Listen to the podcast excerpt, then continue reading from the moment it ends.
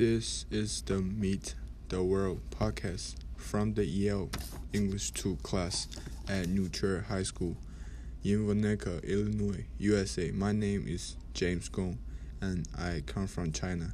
I have been living in U S for two years.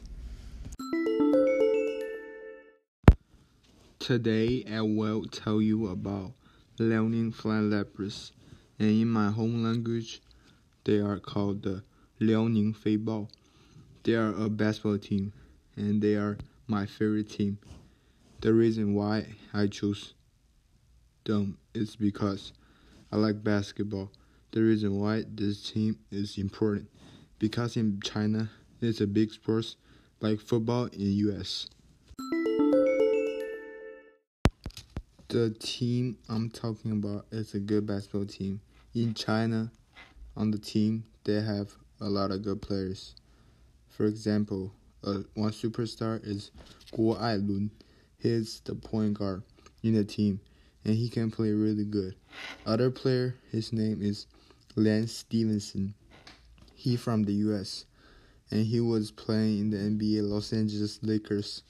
And this year, he came to China to play in the C B A.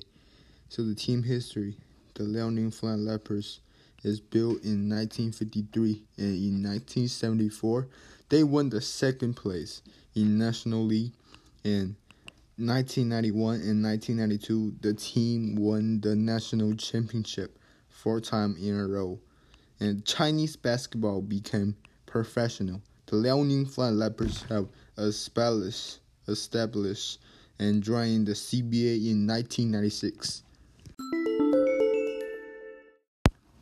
Basketball is a big sport in China. In my city, most boys and girls wear will wear Liaoning Flying Leopards jersey. In nineteen thirty-five, Chinese started play basketball, and the Chinese basketball team went the went to the Olympics in nineteen thirty-six.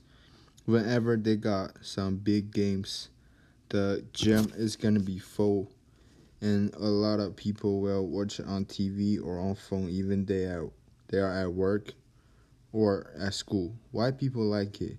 I think basketball can bring people together and can teach people how to do teamwork. Basketball can also make a lot of friends. Americans can go to C B A dot com or can also go on YouTube and just type in C B A and you can see the games. Thank you for listening to the episode of the podcast. Come back soon to listen to other episodes about interesting things you should know from different countries around the world.